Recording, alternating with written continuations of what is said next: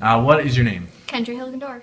Your name. Isabella, Ryan Johnson. Jordan Youngs, Tyler Johnson. Jacob Southern. Jacob Viance, Molly Hilgendorf. And when were you baptized? Um, December 20th, 2001. 2001. Where were you baptized? Do you know? Um, Mercy Hospital, Omaha, Nebraska.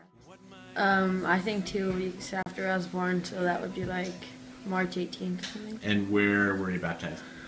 Um, Faith Lutheran Church in Tallahassee. Three days after I was born, so si- so October 16th. Were you baptized? um, in the hospital on January 11th, 2001, And where was that? St. Anthony Central in Westminster. Uh, the 23rd of August, In what year? 2001.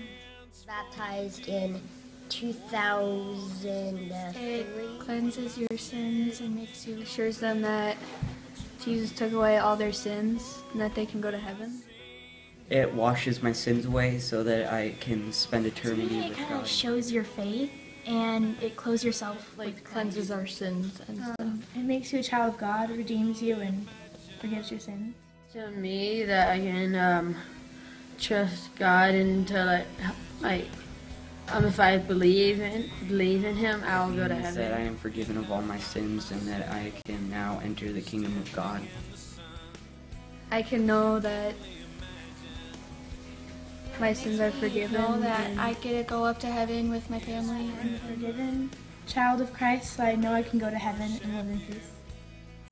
Well, I know that if something were to happen to me today or next week or next year, I would be. I'm not happy to die, but I mean, I'd be okay with it knowing that. Because I know that God, like, chose me and said that she is mine. I'm gonna write my name on you not once but twice on my forehead. It means that I can go to heaven and that I'm saved. Will I sing hallelujah?